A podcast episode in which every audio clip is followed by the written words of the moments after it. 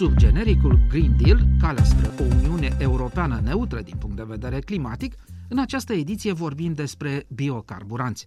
Aceștia sunt carburanți lichi sau gazoși utilizați în transporturi sau pentru încălzire și obținerea energiei electrice. În funcție de modul de utilizare, acești biocarburanți sunt fie bioetanol, fie biodiesel, fie biogaz, fie biohidrogen. Sunt obținuți din biomasă sau dintr-o fracție biodegradabilă a deșeurilor sau, în cazul biodieselului, din ulei vegetal sau animal, resurse regenerabile care ajută la reducerea în atmosferă a emisiilor de dioxid de carbon și a altor gaze. Argumentele ar fi că, în timpul fazei de creștere, plantele folosesc dioxidul de carbon din atmosferă. Prin presare, extracție sau alte procedee asemănătoare, plantele sunt transformate în uleiuri care devin apoi biocombustibili utilizați în motoarele autovehiculelor.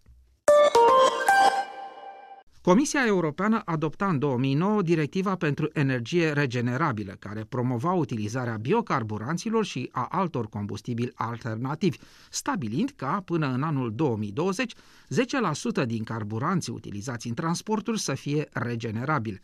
Pe de altă parte, producătorii de autovehicule au dezvoltat tehnologii care au redus nivelul de noxe al motoarelor, iar utilizarea biocarburanților a fost un sprijin pentru încadrarea în norme de poluare din ce în ce mai restrictive. Utilizarea biocarburanților a fost privită ca o metodă de reducere a emisiilor de gaze cu efect de seră, deoarece moleculele din biodiesel sunt catene simple de hidrocarburi care nu conțin sulf și nici compuși ciclici și policiclici toxici, precum cei care se găsesc în combustibilii fosili. Biodieselul reduce riscul reprezentat de emisiile locale funincine, pulberi în suspensie, monoxid de carbon, hidrocarburi, comparativ cu combustibilii fosili tradiționali. În România, biocarburanții se obțin prin procesarea culturilor de rapiță, porumb, floarea soarelui, soia și din ulei vegetal uzat, adică uleiul folosit în bucătărie. Au apărut astfel agricultorii care cultivă rapiță, apoi cei care o procesează și o transformă în ulei, care apoi ajunge în instalațiile care produc biocarburanți. Pentru a afla mai multe despre această activitate economică și despre utilizarea biocarburanților și beneficiile acestora, am discutat cu Răzvan Dan, managerul unei companii producătoare de biocarburanți din Cluj. Ce materii prime sau reciclabile utilizați pentru obținerea biodieselului și ce producție aveți? Ca și materii prime se pot folosi orice tipuri de ulei de origine vegetală sau animală, bineînțeles inclusiv used cooking oil, după care folosim metanol, hidroxid de potasiu sau de sodiu și acid citric. Producția fabricii este undeva la 10.000 de litri pe 24 de ore. Cât de ecologici sunt uh, biocarburanții și, în mod specific, uh, biodieselul pe care îl uh, produceți? Dacă aveți, eu știu, studii care au analizat emisiile de dioxid de carbon și le-au comparat cu cele ale unor motoare care folosesc carburanții fosili, de exemplu. Bineînțeles, cel puțin pe partea de dioxid de carbon, emisiile sunt scăzute cu undeva la 92%. Cât de mult sau cât de puțin sunt folosiți biocarburanții, biodieselul în industria auto? Sunteți solicitați de cei care vând carburanți? Da, foarte, foarte, foarte, foarte mult suntem solicitați din punctul acesta de vedere, dar din păcate nu putem face față la toate cerințele. Mm. Extraordinar de mult începe să fie cunoscut acest produs și în România, dar din păcate, ca și producție, ca și unități de producție, suntem uh, foarte puțini în România și din păcate nu putem face față la cerințele pieței. Căutând pe internet, dacă am văzut bine, aveți și o stație proprie în care vindeți biodieselul sau mă înșel eu? Suntem singurii din țară care am făcut această stație proprie cu dedicație pentru lume ca să spun așa, deci efectiv intri în benzinărie, alimentezi și pleci, dar în final am uh, renunțat la a mai vinde biocarburanți către populație, se folosește totul în interes propriu. Am înțeles. V-aș ruga să subliniați și care sunt alte beneficii ale utilizării biocarburanților dincolo de emisiile scăzute de dioxid de carbon comparativ cu carburanții fosili. În afară de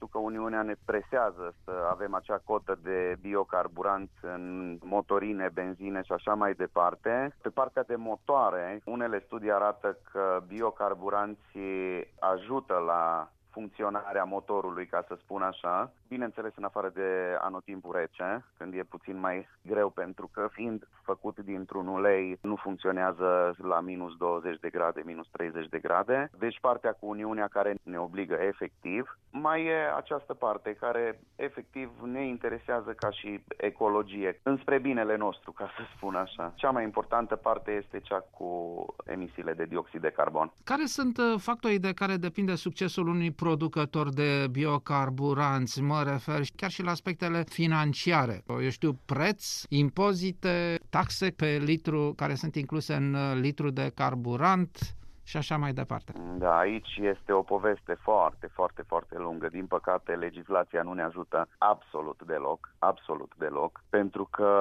acum câțiva anișori uh, biocarburanții au intrat în uh, regimul acesta, efectiv nu știu cum să-i spun, este accizabil cu acciză zero, adică intră în, în uh, categoria cafelei produselor accizabile, a întrepozitelor fiscale. Și intrând în această categorie, costurile sunt enorm, enorm, enorm de mari. Raportări peste raportări, studii peste studii și așa mai departe. Deci, uh, din punctul ăsta de vedere, legislația nu ne ajută deloc uh, și din celălalt punct de vedere al încurajării este 0, 0, 0 used cooking oil-ul, de exemplu, ce se colectează la noi în țară, pleacă tot în afară, pentru că acolo se dau subvenții pentru aceste lucruri, inclusiv pentru colectare, inclusiv pentru producție și așa mai departe. Deci dacă e să facem un concurs cu ei, o să ieșim cu prețul mult, mult, mult peste ei. Din păcate asta este foarte, foarte greu. Foarte greu. Apropo de colectarea uleiului uh, uzat uh, din bucătărie, ați uh, făcut demersuri, ați încercat să încurajați mici afaceri ale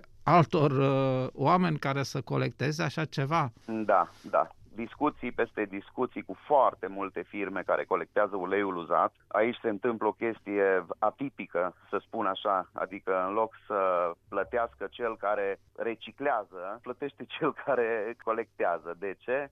Pentru că există firme mari din afara țării care fac treaba asta și care efectiv plătesc să colecteze acel ulei uzat și atunci nouă ne este puțin cam greu să mai ajungem la el. Plătesc să-l colecteze, îl duc dincolo, îl fac biodiesel și ne-l vând nouă înapoi. Am înțeles. Deci este cumva un fel de concurență, să spunem, uh, neloială cu firmele din străinătate, o concurență pe piața românească din care dumneavoastră nu aveți de câștigat. Exact. Deci eu, dacă, trebuie, dacă vreau să colectez ulei, eu trebuie să mă duc să-l plătesc. În mod normal ar trebui să plătească cel care îl reciclează, cel care îl aruncă. Dar, din păcate, asta este. Tot, uh, nu știu, cred că 99% din uh, UCO pleacă în afară.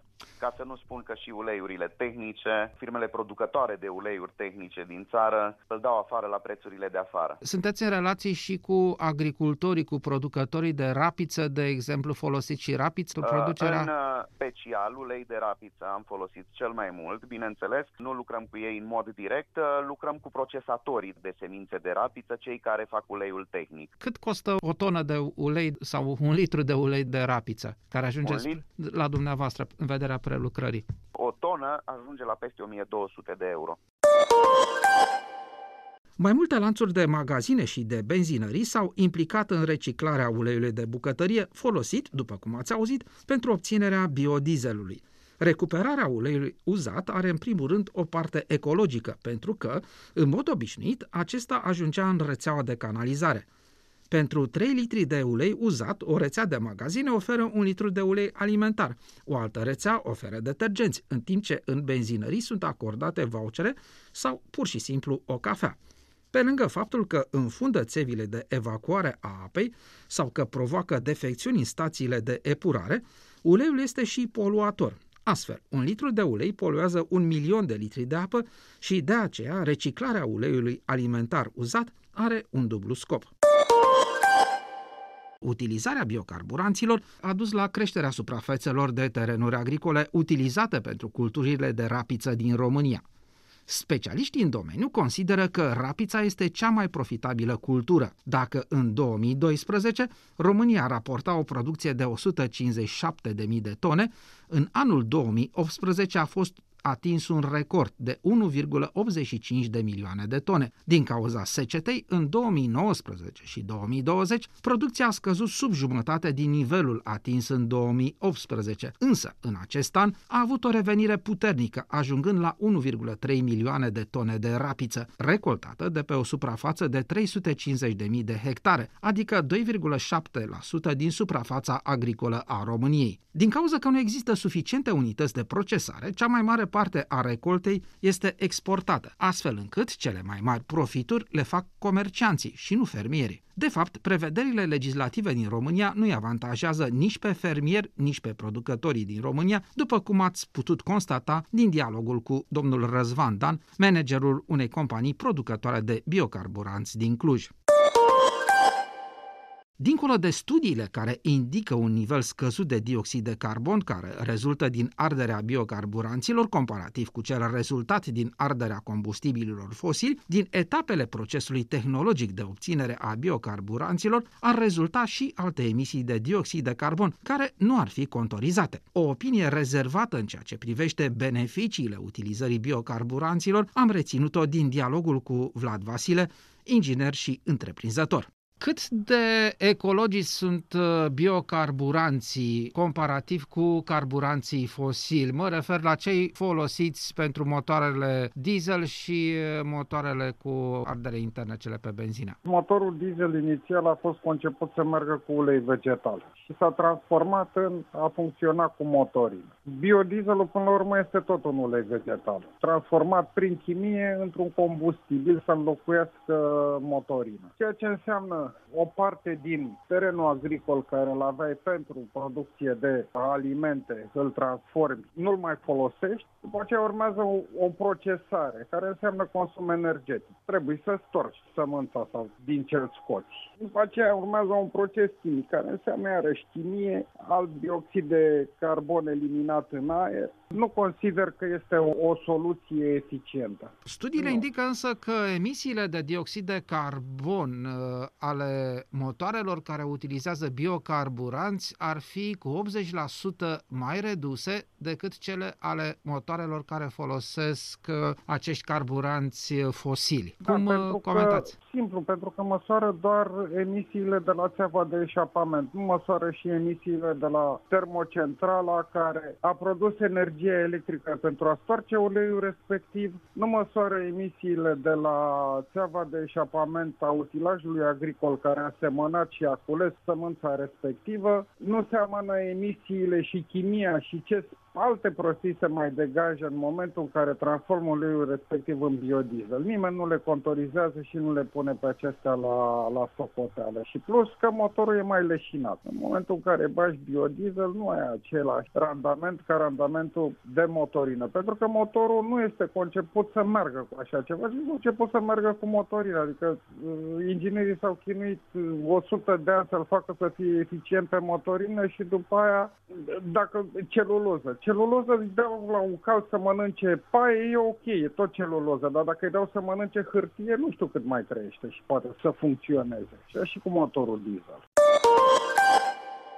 Majoritatea terenurilor agricole sunt folosite pentru a produce hrană pentru oameni și pentru animalele domestice, iar cererea de materie primă pentru biocarburanți a pus presiune asupra culturilor agricole. Pentru a obține noi terenuri agricole au fost făcute defrișări, care au dus la eliberarea suplimentară de gaze cu efect de seră. Aceste emisii care au apărut prin schimbarea indirectă de utilizare a terenurilor nu au fost luate în considerare de politicile Uniunii Europene privind biocombustibilii. Unele organizații de mediu consideră că emisiile de dioxid de carbon generate de schimbarea indirectă de utilizare a terenurilor, cumulate cu emisiile propriu-zise ale biocarburanților, ar fi chiar mai mari decât cele care ar rezulta din arderea combustibililor fosili. În prezent, aproximativ 80% din piața Uniunii Europene de biocombustibil este reprezentat de biodiesel, produs în principal din uleiuri vegetale, iar 20% este format din bioetanol. În plus, motoarele autovehiculelor din Uniunea Europeană sunt principalele consumatoare de ulei de palmier. De altfel, peste jumătate din toate importurile comunitare de ulei de palmier ajung în mașinile și camioanele din Uniune. Cum în Uniunea Europeană nu sunt plantații de palmier, este logic că, de fapt, emisiile de dioxid dioxid de carbon generate de schimbarea indirectă de utilizare a terenurilor au crescut exact în țările terțe care exportă acest ulei de palmier. În 2016, Comisia Europeană a amendat directiva privind energia regenerabilă și a publicat o propunere de reformare cunoscută sub numele de RET 2 pentru perioada 2021-2030.